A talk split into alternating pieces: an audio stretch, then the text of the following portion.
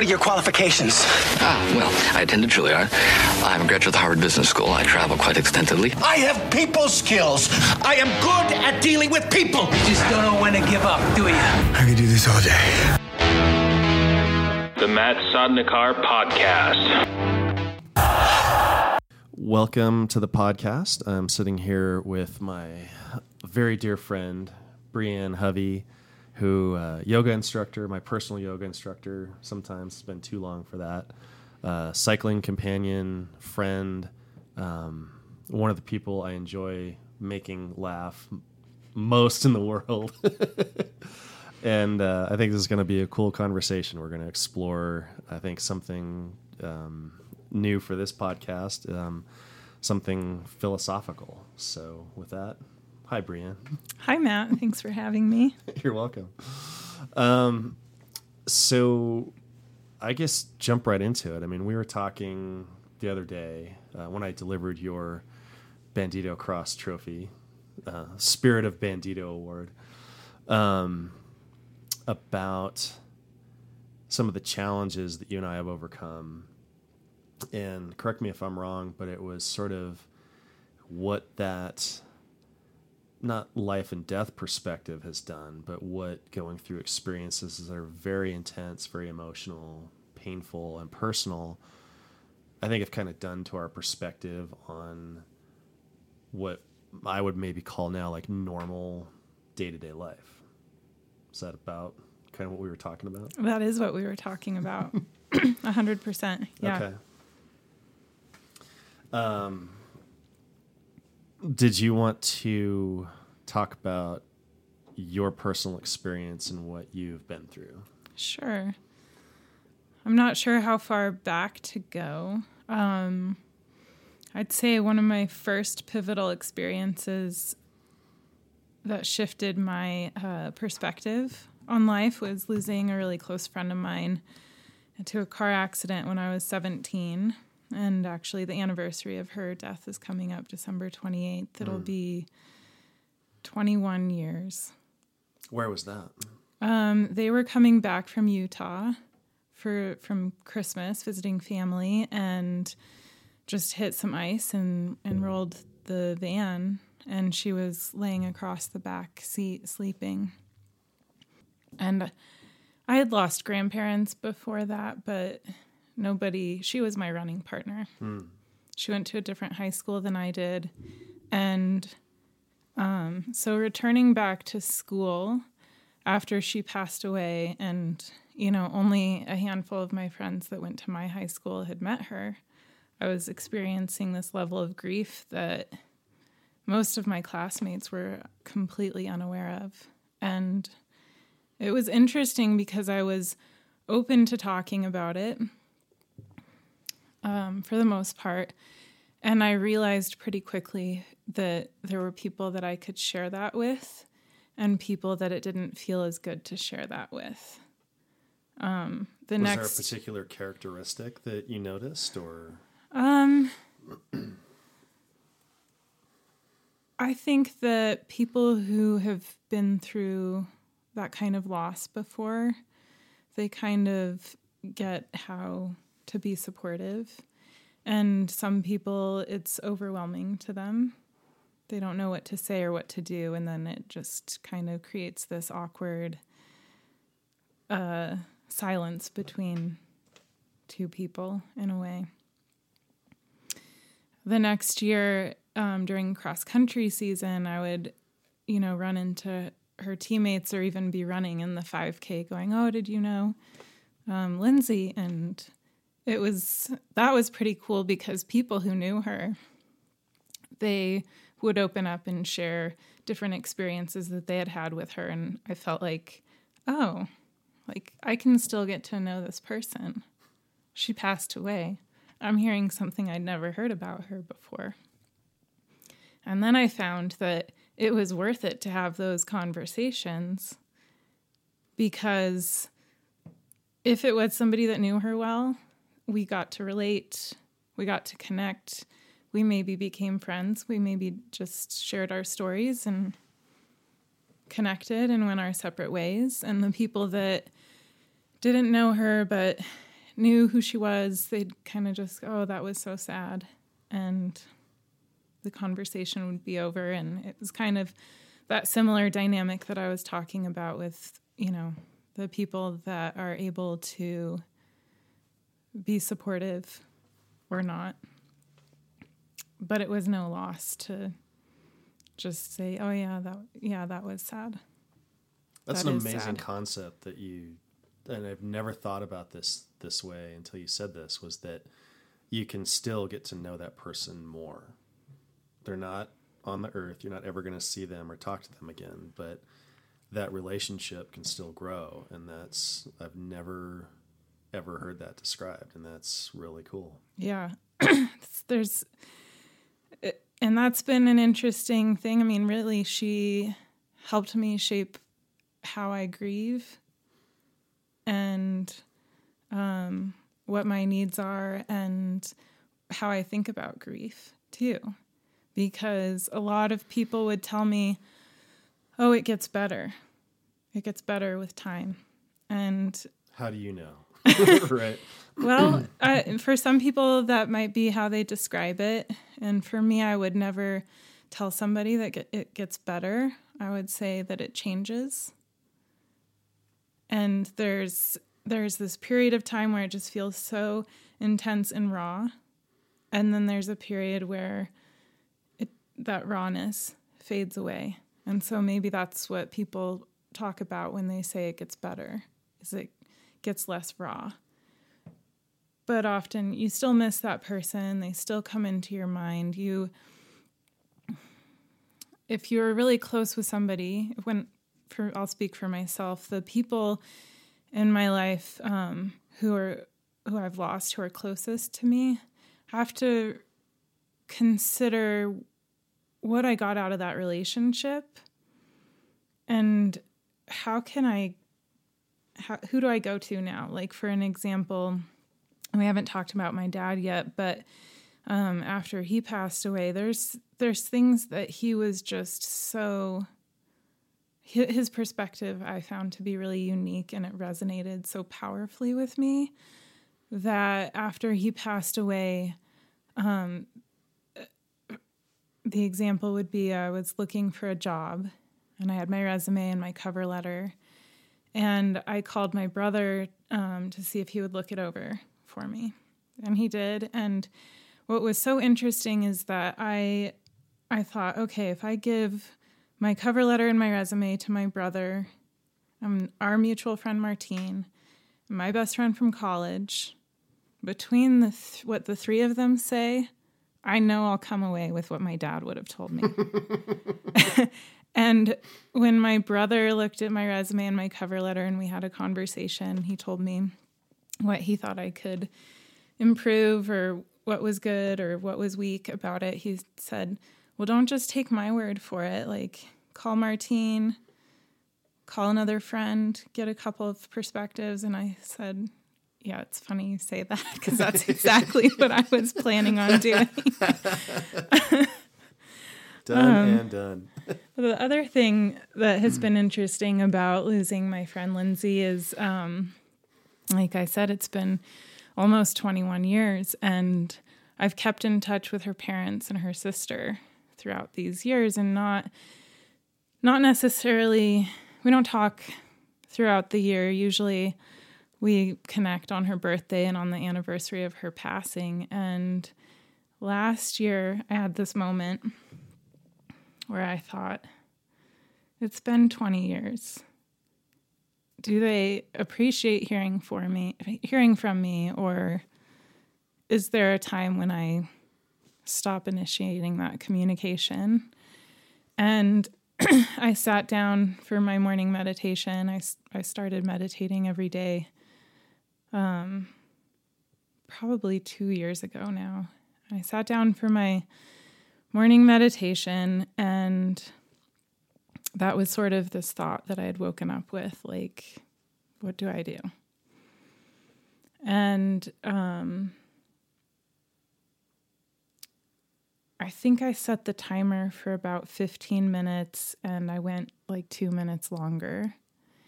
And I use Insight Timer to um, time my meditation. And when Is it a guided meditation or a self This- meditation? this was just a silent meditation, I didn't do a guided meditation that day.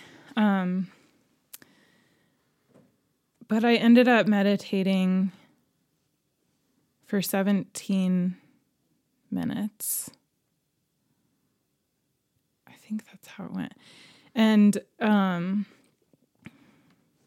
after the meditation on Insight Timer, you can see who else meditated with you and you can thank them for meditating. And I started thanking people for meditating with me. And there may have been a bug in the app that day. I'm not sure. I, I think it needed to be updated. But every single person I clicked on, it said they had been meditating for 17 minutes. Hmm. And she had been 17 years old when she passed away. And it was 20 years ago. And I thought, there's my sign. so I messaged her mom and her sister and and I got a message back from her mom immediately that you have no idea what it means to us that you've kept in touch all of these years. I, I believe there's no such thing as coincidences like that. Like those are all the interconnection between friends and family and the universe and mm-hmm. the, hey, I heard a song, I thought of you, or I drove past this place and oh, we went mountain biking there. It's I, I firmly believe there's some sort of interconnected collective consciousness. So Yeah. I I would I would have reacted in the exact same way that you have with that number, seeing that like that. You want to call it a sign? You want to call it whatever? Like the the fact would not have been lost on me. Mm-hmm. Yeah, it's crazy how many things like that happen if you're paying attention. Yesterday, I called one of my best friends down in Tucson and she answered the phone. She says, I literally just finished making your Christmas present and held it up for my husband to see. And I just said, Look what I just finished for Brianne. And then you called me. the energy was out there for sure. That's a wonderful feeling, isn't it? Mm-hmm. It's so cool. Uh, when I was in eighth grade, there was a, uh, not a close friend of mine, but uh, his name was Chris Scully, and he was, he and his uncle were killed in a car crash the night before the end of eighth grade. So that was, I think, my first experience as a young adult with the concept of death and you know losing somebody because you know you think you're bulletproof at that point. Mm-hmm. and so that was that was when I first was exposed to that. That light is red, solid red, right? It is solid red. Good. Should it be? Yes. yeah. I Okay. just just I have a checklist that sorry I didn't go through. So, but yes. Um, anyway, sorry about that. Um, No worries. yeah. So um, yeah, and I I had lost my mom when I was uh, twenty. So she had passed away right before I graduated college, and I, ever, all ever since I've known you, your dad's been gone. But how long ago was it? It was six and a half years ago. Okay. Yeah, he actually um he passed away on June 28th, which in a way, I mean it it all felt significant. It was exactly 1 month after his 63rd birthday and 6 months after the anniversary of Lindsay's death. And like he was such a solid friend for me. When my friend passed away we would take Your dad these yeah. Um, he he knew that there was nothing that he could do for me that there was nothing he could say that was going to ease the pain or take it away from me um, but we would just go take these walks at night. You know it's the middle of winter and we would after dinner after i was done with my homework go take a long walk around the neighborhood look at the stars and he just offered me that space to be and to open up to him and tell him about what my experience was and he had also lost a friend um, when he was in middle school. I think he was 13. And his friend is buried in the same cemetery that my friend is buried. And when we went to, I went to, I took him with me to Lindsay's grave at some point, and we went into the office and found out where his friend was, and he had never been to his friend's grave, and we went and, and checked that out. So it was something that uh, brought us a lot closer. Um, but he had non-Hodgkin's lymphoma, and he first um, he had it the first time in 2006, and then it came back five years later in 2011, and he had a really I don't even know what word to describe.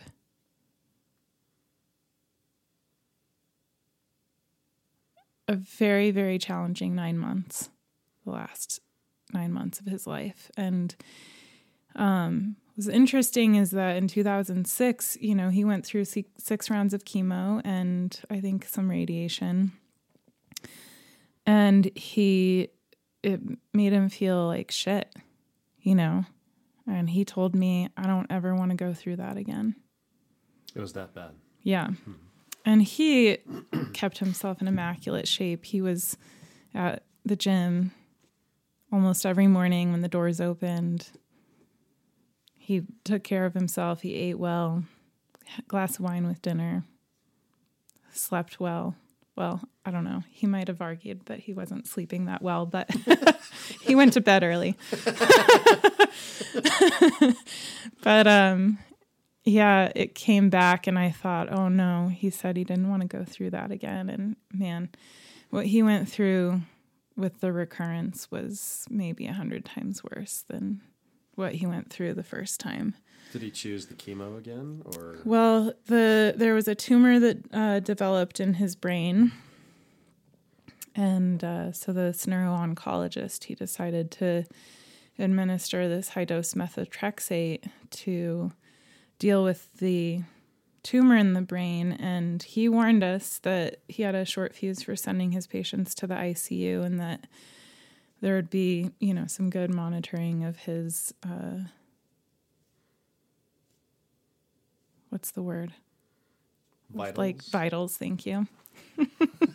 Dr. Venison here? Well, life and death vitals of his vital signs um, to make sure that everything went smoothly. Well, uh, the way it was explained to me was that the methotrexate broke up the tumor so effectively and so quickly that it caused like this temporary injury, and um, he really had a hard time breathing that night. And I was in the room with him the door to his room at Swedish Hospital didn't close all the way, so my mom hadn't been sleeping well. I'd driven up. I was living in Telluride at the time. I'd driven up and I told my mom, "Go home, go to bed. I'll, I'll stay." I called her back to the hospital. The resident was from his primary care, and she, um, she looked at his vitals, and his vitals weren't alarming at all because again he was in really good shape. So he had a low resting heart rate low blood pressure. So for him if those are elevated they might match like an average person or maybe a little bit higher than average but she wasn't too concerned gave him some ativan. Um, and my mom and i kept demanding for somebody else to come to call the intensivist and the doctor came up from the ICU and he didn't look at any of his vitals. He looked at my dad and saw he was in distress, couldn't breathe, listened to his heart, and said, Get this man a bed in the ICU now. And he was intubated and in a coma for the next three weeks. And did he come out of the coma? He came out of the coma. Um, and it took a long time to get, uh, you know, enough rehab and strength back to, um, to be able to come home. He did, I think he came home, it was either Christmas Eve or the day before Christmas Eve. and uh, he hadn't been home for like two months, and they were passing by Greenwood Athletic Club on the way home, and he said to my mom, "Hey, can we stop at the gym?" That's awesome. She's like, oh. Your dad is hardcore, Yeah. man. he loved that place. I mean, their their tagline is the best part of your day, and they live it. That's how the staff operates. That's how the gym operates. Every decision kind of goes into how can we make your day great.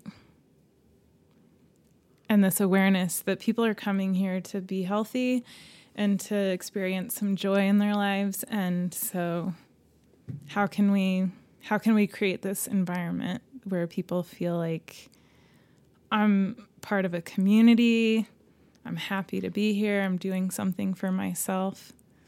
So my mom said, "Let's go home and get unpacked and I'll take you over there a little later." but they did go and you know, he could hardly walk, but they they would go over there while he was out of the hospital and somebody would help him up on a spin bike.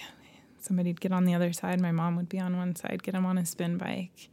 He'd ride the spin bike for a little bit or, you know, walk really slowly on the treadmill. And they have these really great family locker rooms there now, too. So, you know, I think the intention is for parents who come with their opposite gender children, they can not have to let them loose in the men or women's locker room. They can all get ready together, but it works out so well for somebody who's coming back from an injury or an illness or is getting old and needs the help of a family member.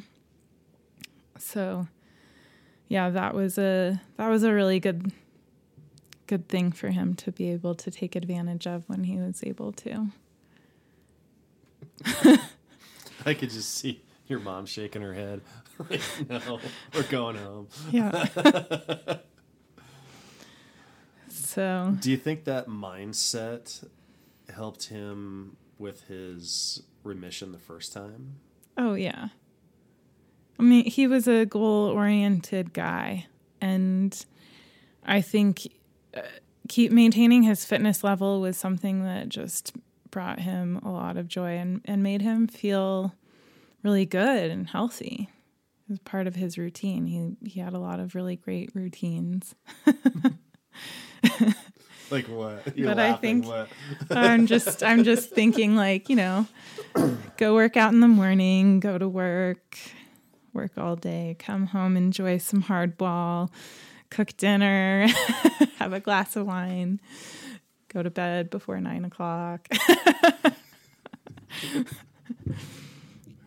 That's great. but he knew how to relax too. And so he came home, and then how long was it then before the? The next time he was hospitalized, I'm not sure. Yeah. I don't remember exactly um, the details from December to June, but he was trying to work his way up to a stem cell transplant. So, with lymphoma patients, you are your own stem cell donor. You don't receive stem cells from another person.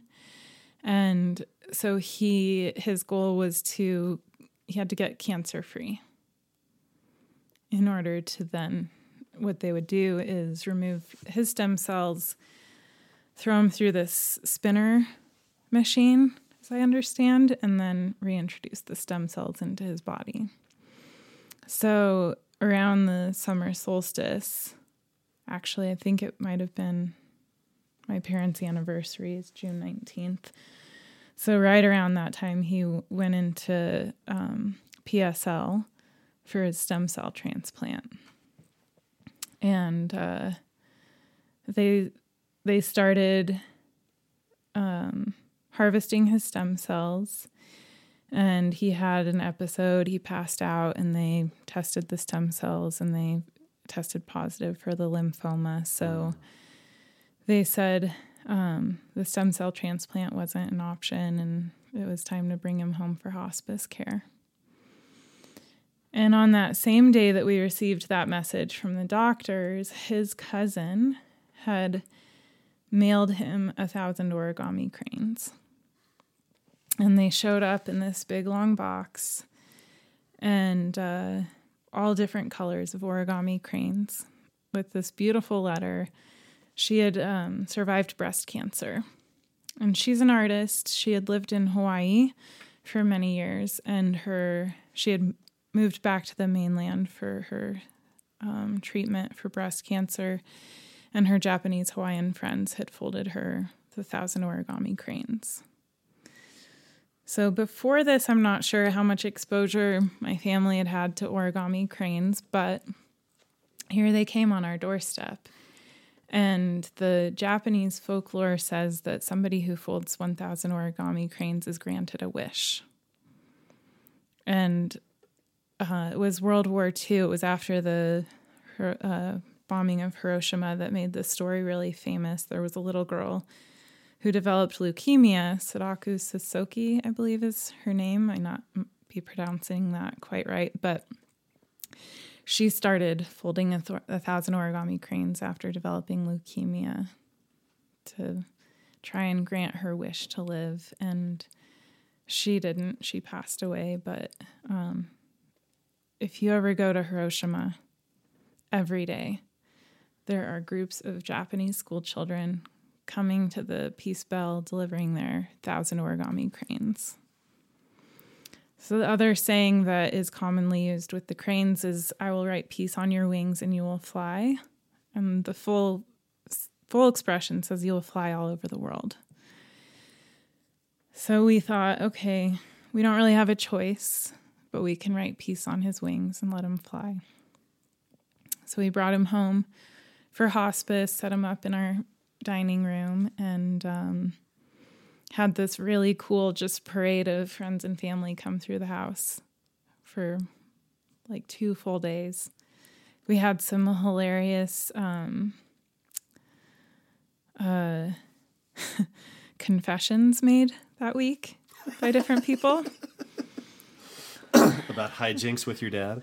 It was pretty amazing. Uh, our neighbors who live, we share a corner of the fence they they came in and they're this really sweet, innocent seemingly Mormon couple. And uh, as soon as they sit down opposite to his bed, they said, We've come for confession. We're like, what? this is going to be good. You know, my dad's sitting up. I don't know if he was sitting up, but he was alert. And uh, he's like, okay. So years ago, um, we had this yard prank happen. I think I was, I think I was in college. I think I was probably 19, 20 years old. My parents always took immaculate care of their yard. That's one of his routines too. Is like he he wanted every blade of grass to be green and all of the grass to be filled in, no weeds. Everything was always really immaculate. And uh, so, anyway, one day we look out outside and there's a pair of pink flamingos in the yard. and, you know, that would have driven them crazy. Only they were actually pretty classy pair of pink flamingos. They were like the expensive pink really? flamingos. Okay. Yeah. And so they'd get pulled out for him to mow the lawn and then they'd be put right back in. They actually liked him. and we had no idea where these came from. They just I think we had our suspicions, but never did we suspect Kathy and Russ ever. And uh, at some point, the flamingos were stolen, and uh, my parents were actually kind of bummed about that, which was a surprise. And my grandmother replaced them with the really cheap pink flamingos, and those never lasted.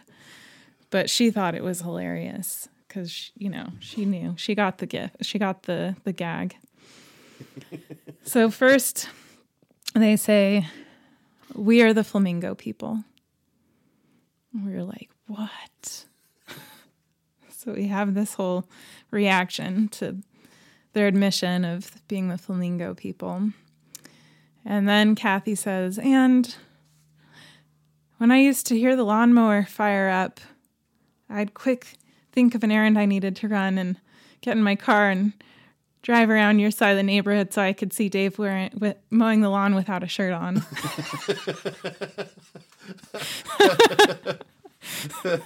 Awesome. so we got to hear stories like that, which were really cool. And it just it felt really special.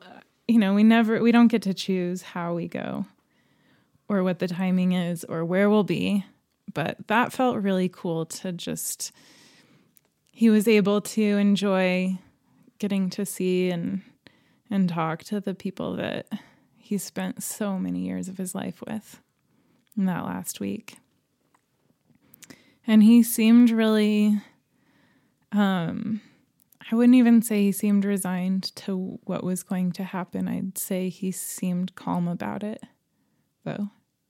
You know, like he didn't have a choice either. But, Right. you know, make the most out of it. So uh, we we invited a lot of our family members and to um, host other family members at their homes and start folding cranes because the more that we read about them, the more they seemed like a good representation of my parents' relationship. Cranes uh, mate for life, the birds do. And my parents met when they were 15 and 16 years old. No They're high school sweethearts Wow. and uh, they're they're a strong bird, so they are representation of strength and peace, and that just really resonated with who my dad was. He was a strong man. He was calm. He had a great deal of integrity. He was who he said he was. He showed up how he said he would show up. So at the when we had the memorial service, we probably had at least a thousand origami cranes folded. I'm not sure, and we had written things on the wings that represented who he was, and so everybody got to take a crane home with them. I still have the two you gave me. Yeah, They're on my desk. you came to a yoga class on that anniversary. Yep. yep. Yeah, they're right on my lamp, so I see it when uh, I have a big calendar and I mark off a day. This big, like two foot by four foot calendar, whatever it is, and I mark every day off. Mm-hmm. And uh, those cranes are right there. That's cool. Yeah, I my mom went super fast. Um, it was she had what we thought was sciatica, just like some back pain. Yeah. and then that just had turned into.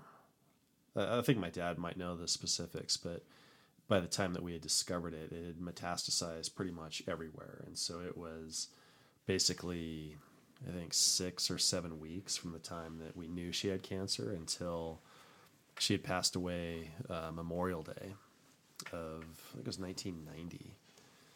So it was really fast. We didn't even get our heads around the fact that it was cancer and all that, and then it was over. Wow. Yeah.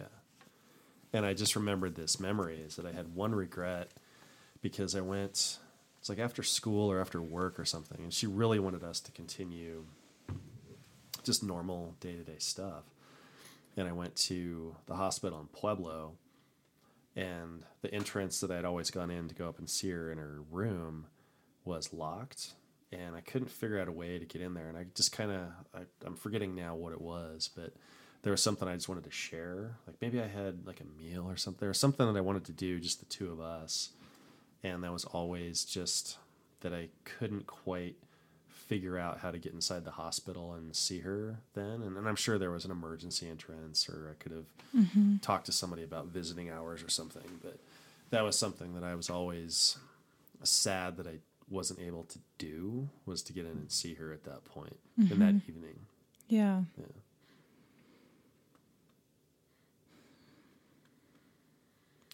Well, we've got a cool story about how we, you and I met. So talking about well initials and letters as opposed to numbers. But, um, was it four years ago? Five?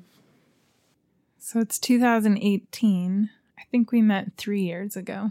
So at the time, I was selling um, a brand of bikes called BH Bikes, and you were working across the street in a different building at I 25 and Broadway. And there was a flyer on our bulletin board for your yoga class at your building. And then as the weather turned nicer, uh, we started talking about bikes and things like that. And I remember our first group ride around Wash Park. I came over and I see this bike, and it's very distinctive. It's a it was a BH bike. Your initials are BH, and the the size and the model of this bike was so distinctive. I just remember saying, "Where did you get that?" And I said, Oh, yeah. I think I knew you sold BH bikes already, but it didn't occur to me that you sold them all over the state. And I, I said, Yeah, I got this at a at my friend Travis's bike shop down in Telluride. Box Canyon uh, uh, bicycles. And you said, I remember when you bought that bike. yep. yep. He called me. He said he needed a. Is it an extra small or a small? I think it's a small Yeah. crystal. crystal and tracked one down and I distinctly remember that. He was like, Yeah, it's it's a good friend of mine, great rider. She wants this bike and yeah, so I sold that to you, you know, years before we even met. So that's just Speaking of the universe. yes. so that's that's really cool.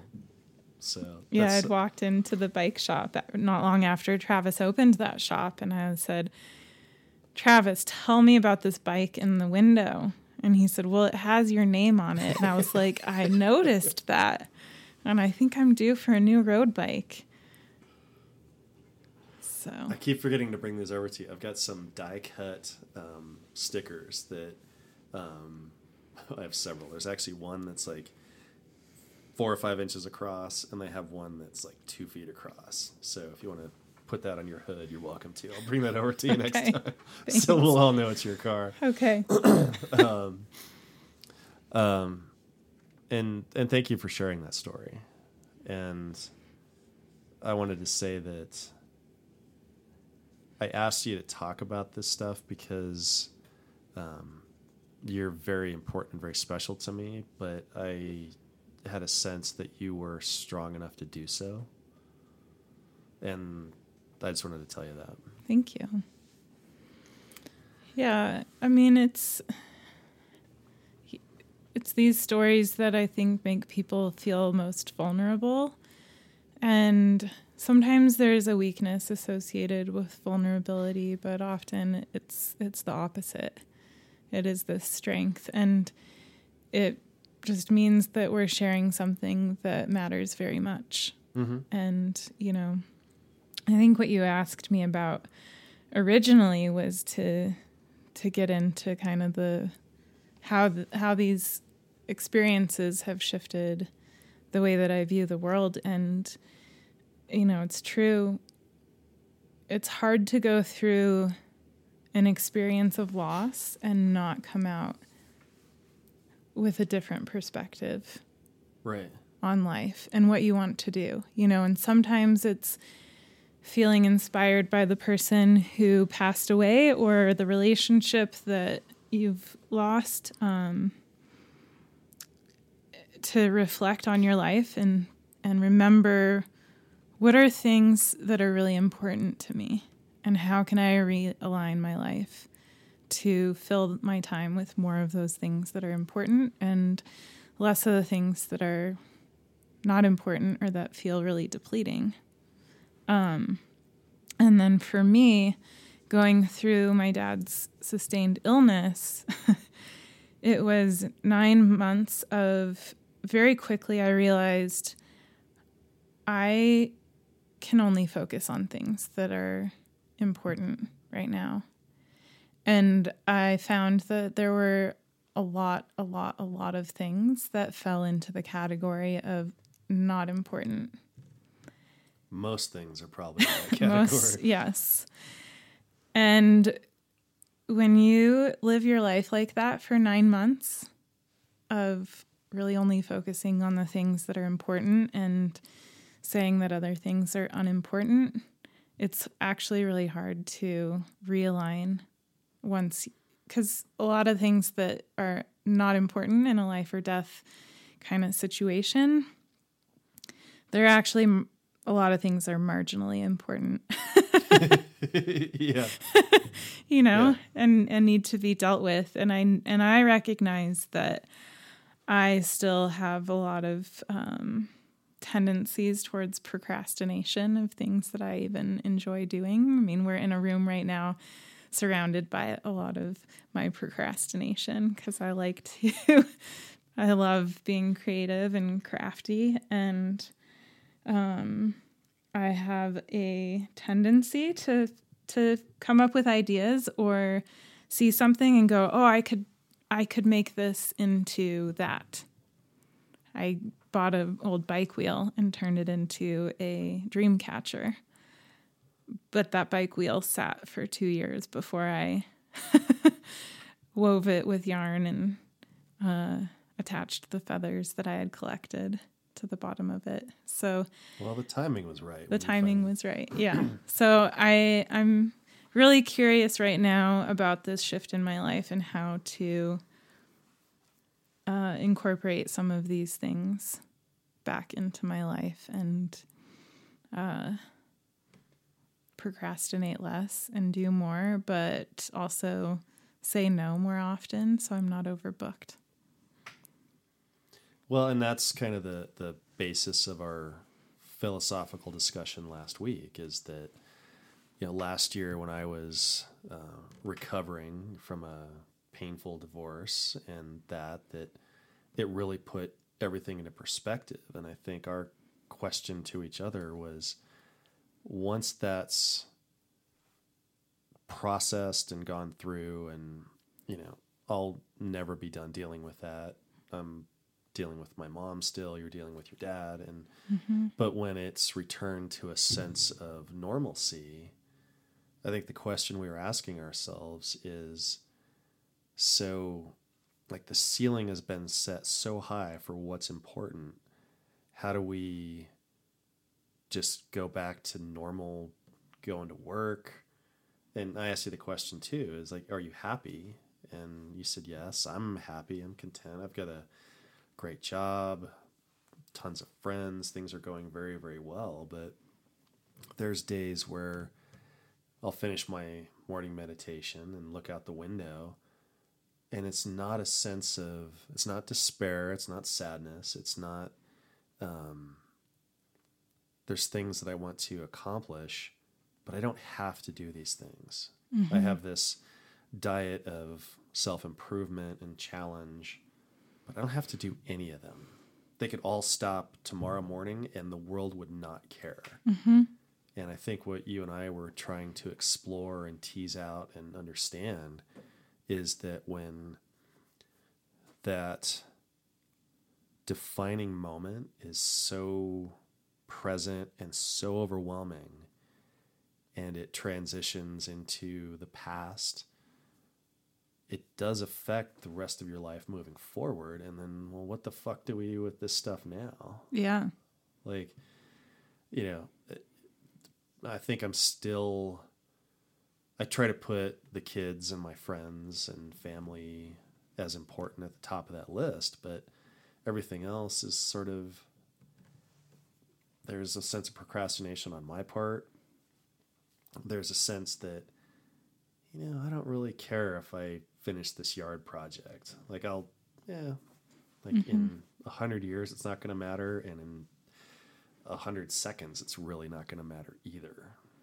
And so just trying to navigate those challenges of well like you're kind of coming out of the cave and there's daylight and it's like hmm i wish i had better philosophical terms for it but Yeah. no, I relate to what you're saying, and I think um,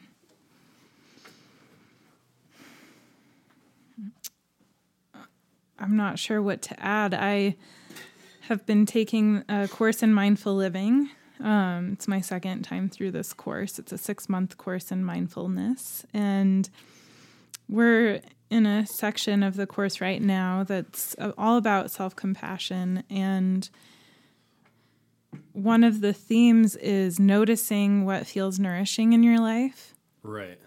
and what feels depleting in your life and how can you um, how can you continue and maybe even add on uh, add in things that are nourishing and how can you sort of begin to remove some things that are depleting and of course within that there's a whole s- spectrum of things because I doubt very much very many people would say that paying your bills is nourishing activity. a lot of times it feels good once it's done. Like, okay, I don't have to worry true. about that for another month. But um so there's things that maybe feel depleting that have to be handled. Um but yeah, like the yard project if it feels like it's going to be a nourishing activity, it's a beautiful day outside and you want to spend some time outside, then it's definitely a worthwhile endeavor. And if it's going to help you to enjoy your space more when it's completed or welcome friends and family over to your home to enjoy it, then that's going to continue to nourish who you are and how you enjoy your space. So it might not matter a hundred years from now that you did that, aside from the fact that someone else might be living in your home and they maybe have maintained what you've done. Sure. Um, but it might matter to you now. And it might not. You always give me really good insight. Thanks.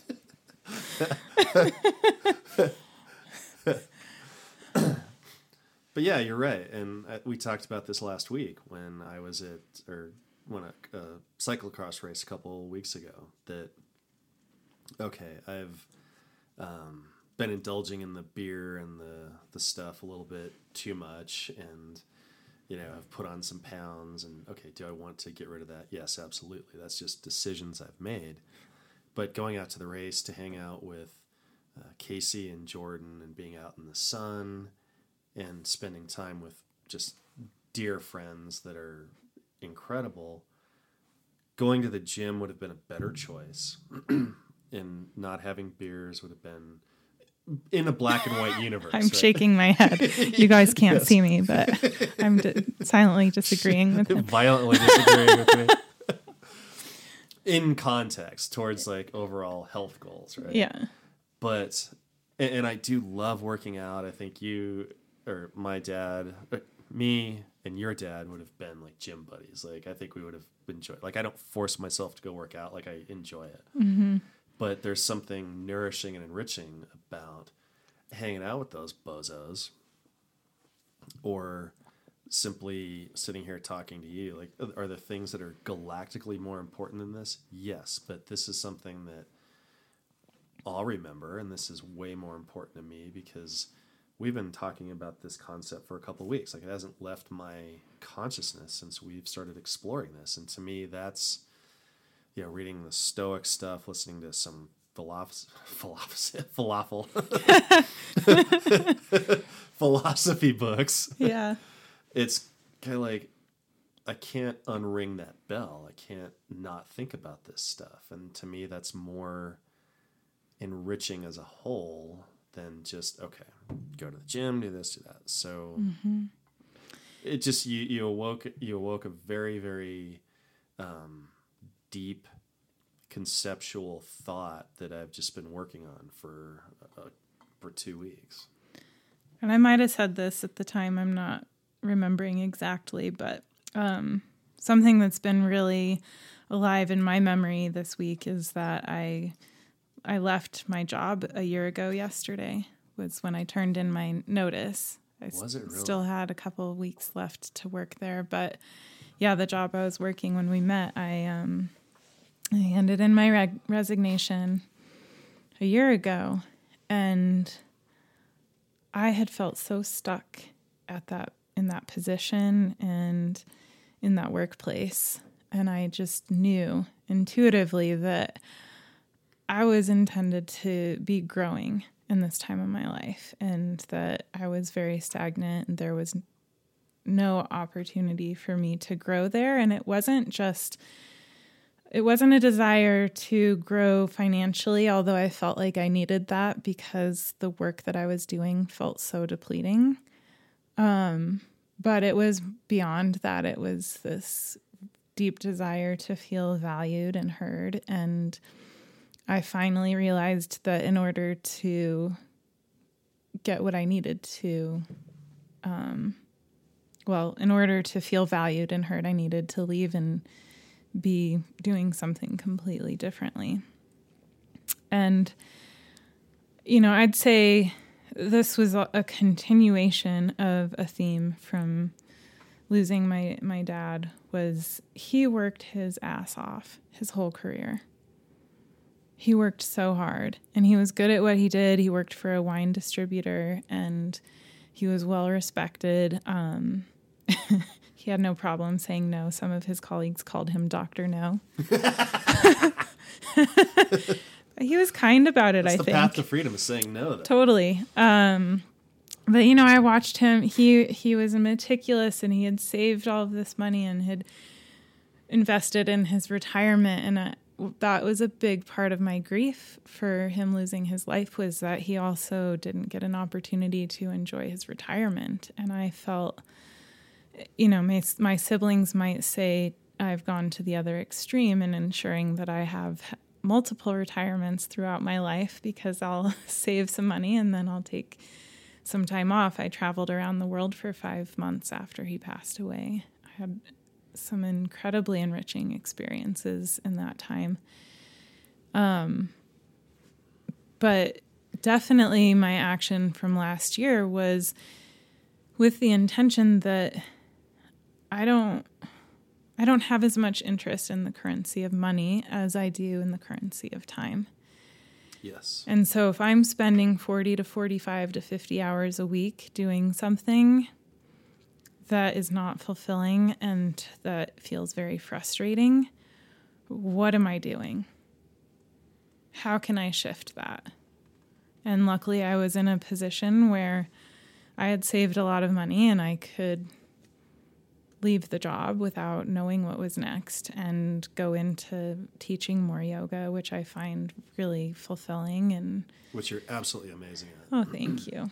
I I love getting to connect with my students and connect with the practice and helping them connect with their own practice. And something I feel very passionate about is that yoga is for everyone and um, I fell in love with yoga in a gym setting, and so I enjoy teaching yoga in uh, gym settings or in settings that aren't the traditional yoga studio because I think that it allows people who don't identify themselves as yogis to come and experience the practice without any sort of self judgment or concern that they're going to be judged from other practitioners because whether they're not flexible or they don't have good balance or whatever, they're coming to practice.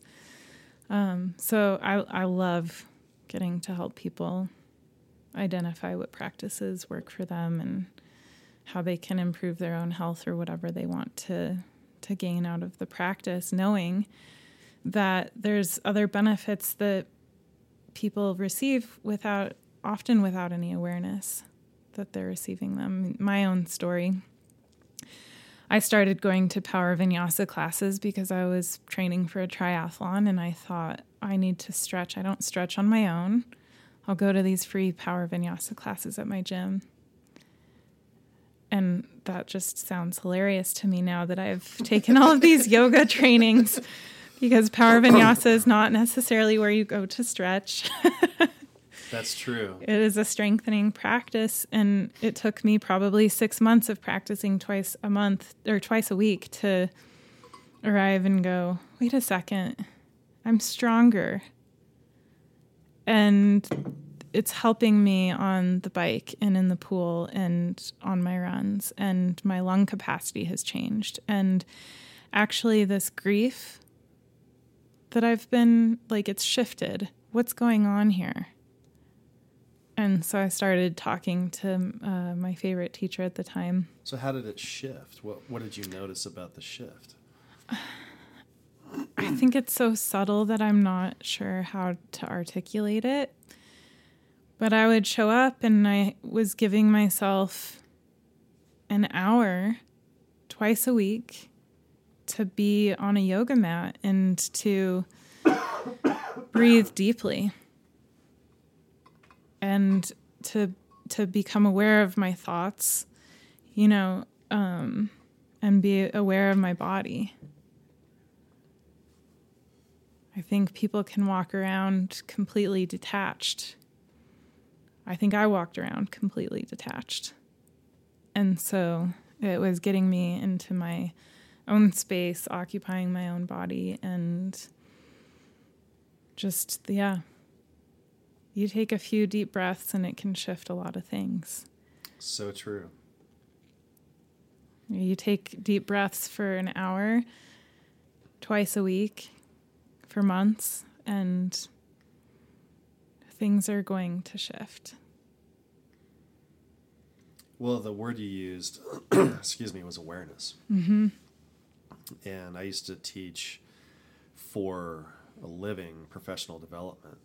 So communication, like soft skills stuff. Mm-hmm. And at one point in this course, there was how to change a behavior, and it's getting back to habits and things like that. And it was a stair step that we presented in this course. But the first step on this stair going up was awareness. The next step was desire. And so I'm thankful that over the course of my adult life, I've been either forced to have awareness or have come upon it naturally, but nothing has changed my life without that. And so being trying to be a, an understanding and empathetic person that I see someone struggling, I will see if they have awareness of their circumstance, their environment, their role in maybe their drama or something like that. And I don't judge people if they don't have it because I had to uh, several times in my life I've been taken down to the the bare metal and the bits and pieces and put back together and it's not easy it's not fun it's painful it's hard to set aside the ego and and look at that and but i'm thankful that i have the awareness piece of it because nothing happens without that So true. So true.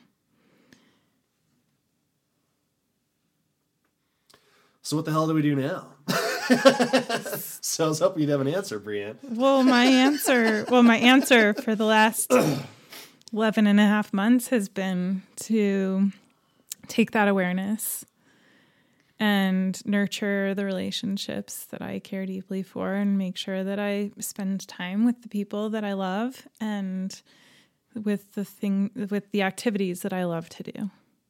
I love to travel. I um so I mentioned earlier I traveled for 5 months around the world uh, after my dad passed away. And that when I was saving for that trip, I was expecting my dad to live forever and I was planning to take a full year and go and do some volunteer work in different places and see parts of the world I'd never been to with the hope that that would shape where my career would go. Because I've uh, fallen into the f- career field of accounting several times now. and uh, it works well for my problem solving brain. I studied mechanical engineering and I've got the math and science, but it doesn't fulfill my uh, need for creativity and connection. So I thought I, I'll, if I travel and volunteer and get experience doing several different things. Inevitably, that'll come out with a with the, straight arrow towards my you know ideal career path. It ended up being about grief um, instead, and I even wrote a blog that I think it's something along the lines of uh, writing "Peace on My Wings." And I started out in Japan, and my mom had worked as a nurse her whole career, and she is the queen of conversation. That woman can connect with anybody. and she has a memory for the details of the conversation and you know so here she's taking care of this woman so one day she came home from work with a handwritten note on a napkin telling me about this zen buddhist temple that i should visit in japan Wow. because the woman's husband had lived in Japan, I think probably before they even met. and he had taught English and he he knew Jiho, the the Buddhist priest, and he said, "Oh, if she's going to Japan, she has to stay with Jiho." And so I went, and that was one of my first stops. Was five days of uh, meditation at at Jiho's temple um, the this little town Oita, Japan, and I show up and he has one other guest, and this woman is a professor at the University of Denver. no kidding. What are the odds? the world is so small, yeah. and I felt like yes, I'm supposed to be here. So I had a great time connecting with this professor. Jiho is amazing. His uh, at the Jiho time, yeah. I never put that together. so good we're having this conversation. um, and uh, his mother was still living at the time. She was 94 years old. And so it was the four of us spending time together. Um, and we'd eat, eat noodles. He took us into town one night for giant beers um, and Japanese style karaoke, where you have your own little private room and we sang karaoke and drank beers and he's he's a funny guy. He's awesome if you ever go to Japan. So, when I found myself in transition again last year, as I became just more and more resolved to quit this job, I had already planned a trip to Kauai with some girlfriends that I swim with. And it just in the back of my head, this voice kept coming and going, You're already going to be halfway across the Pacific Ocean. That's right. You really wanted to try out snowboarding in Japan, and you went in October when there's no snow. So you're going to have to go back. February is probably ideal. So I called uh, United Airlines and I said, What does it take to change this flight? I said, Oh, just some 40,000 frequent flyer miles. And there was a change fee that I think was maybe $50. I said, Great, let's do it. So I went and snowboarded in Hokkaido, which was amazing. Soaked in the onsen, the hot springs every day, snowboarded.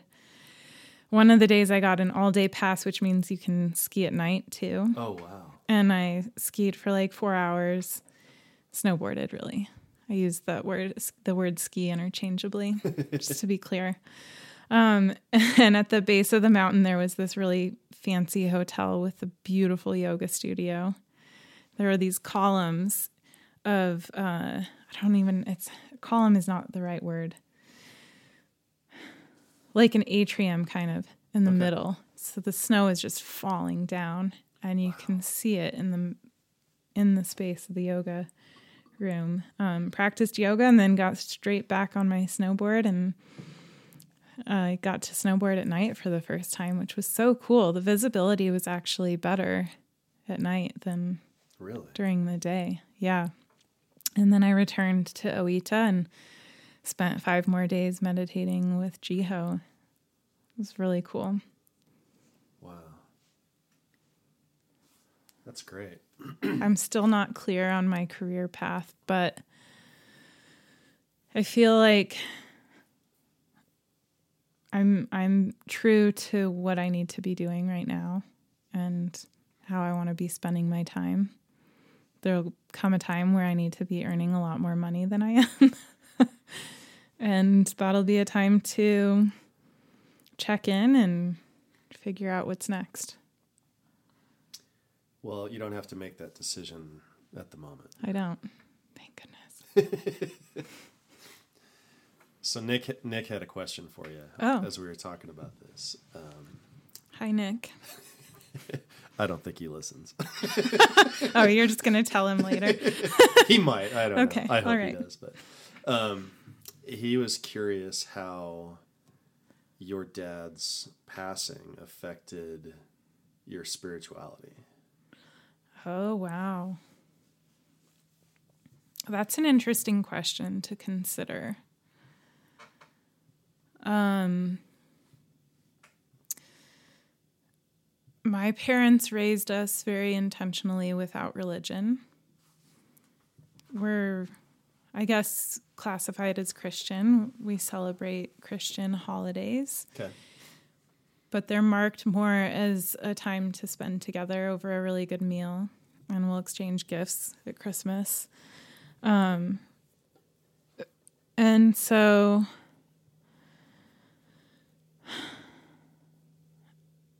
i feel very spiritually connected to the three most important people in my life who've passed away lindsay my maternal grandmother and my dad and i feel like Lindsay's passing connected me to my spiritual beliefs in a really profound way. And my dad kind of helped me shape that more so by creating that space for hmm. me to be and to explore and for us to go on these walks where he didn't say a whole lot, but he would relate to whatever I was saying, and we could have a deeper conversation to what I was experiencing or feeling. And so I would say that that that all of those things kind of created this foundation. But there especially I think in in the first year after he passed away, um, there there were signs that I came across often that just felt like like we were talking at the beginning of this conversation that you can't ignore that this is a this is the universe communicating with me. And one of the most profound signs happened on the actual anniversary the first anniversary of his passing as with some of my best best best girlfriends outside of Crested Butte. We camped out and we went mountain biking on the 401 trail. Gorgeous. Oh yeah. Gorgeous. You know, it's the end of June. It's the peak of wildflower season. And I challenge you to find better wildflowers anywhere in this state aside from Crested Butte. They are bar none. Just phenomenal.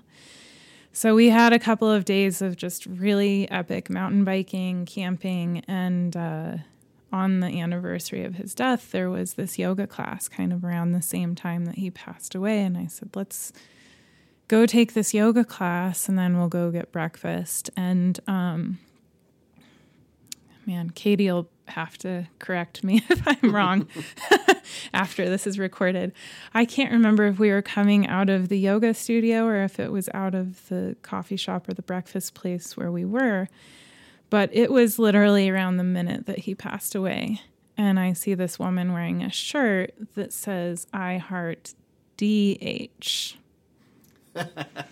and the heart had angel wings on it and like a halo. And my dad's name was Dave Hovey. And I was like, please, please tell me about your shirt. And she was like, oh, yeah. Um, because that same week in Crested Butte, they have this whole they have series of uh, mountain bike races. And she says, I'm a downhill mountain biker and I'm from Angel Fire, New Mexico. So it's I Heart Downhilling. And I was like, that is rad. Can I take your photo?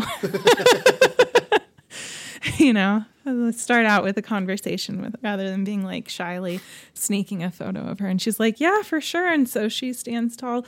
I get this photo and I just was like, unreal. Those are just amazing events. And I probably should have told her, like, actually, let me tell you what your t shirt means to me. it means like, you know, he's he's still here, Yeah. you know? Well, and as long as you're still here, he's still here. Yeah. And whether it's that, you know, he just exists within me because I'm his offspring and we were had a very close connection or if spiritually his spirit comes and visits me or that the universe, you know, there there's theories and you talk about in uh, physics a lot too about energy Yeah. um that nothing is really ever destroyed. You know, shifts. Right. So, yeah. I don't know. That's my very non direct answer for Nick, I guess, is that that there's there's things that happen that can't be explained Right. and that create this this sense of connection. Well, and I loved how your dad, when your friend died, he may not have known what to do, but he was present. Yeah. That was it. He gave the gift of presence. Right. And at the lowest points in my life, when people were just there, that's all I really needed. I wasn't looking to them for help or direction or an answer, but just that there was some companionship or some friendship. Yeah, exactly. And so when people reach out and struggle, and they, I take it as a, a huge compliment and the ultimate sign of trust that they would reach out. Mm-hmm. And if I'm able to, I stop what I'm doing and just go there. Mm-hmm. And just can watch TV or go for a walk or whatever. And I, I think. I think people tend to overthink a lot of things, but especially in a situation where it's so raw and emotional that they get wrapped around the axle about what to do or what not to do, and you don't have to do anything, you just have to show up. Yeah. There's something about just being and and that's the true gift is it it can feel uncomfortable and raw and it takes vulnerability to be in that space with Yeah. somebody and Right. you know if if you know somebody who needs that you can just know that there's not something that you can do to fix the situation but that you can provide a lot of comfort by just you know saying i'm sorry that you're going through a hard time Right. let me know what i can do for you or let me come pick you up and let's go for let's go out and be outside Yeah. in nature Well, this has been. I knew this is going to be great, but this has been um, even even better than I expected. So, thank you so much. And I know we've got to drink a beer out of a giant glass face, and you've got to get to yoga. But I will. I'm going to do a commercial for you for your yoga practice. You your practice cured uh, plantar fasciitis in both feet and I've been to a lot of yoga classes and your practice and I try to I try to separate um, my uh, feelings and my admiration for you as a person and a friend with your professional yoga practice. And even doing that as best as I can and trying to be objective it's still one of the best classes I've ever been anywhere. And so it's just you, you have the the guidance of a, a gentle breeze, but the expertise of a of a master, and it's just a wonderful class. And so I do miss having it across the street from me as as available, but um, it's a phenomenal practice. And should someone want to attend that, where could they take a class with you? thank you very much It's the absolute truth.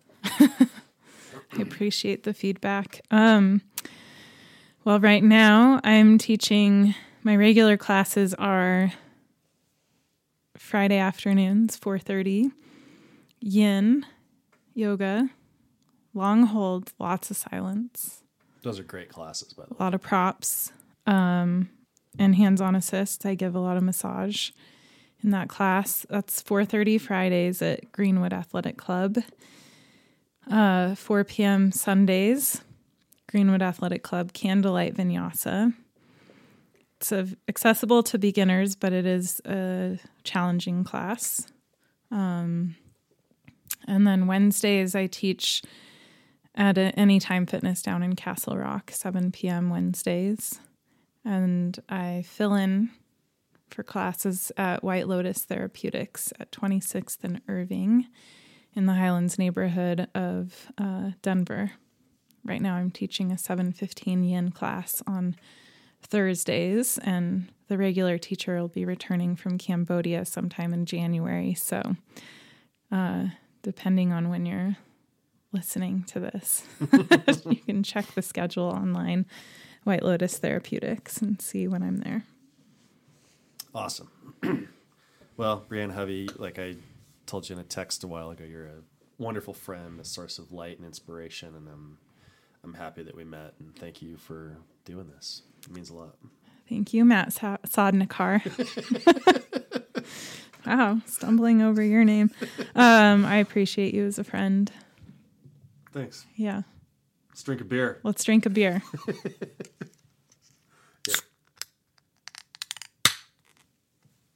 Perfect.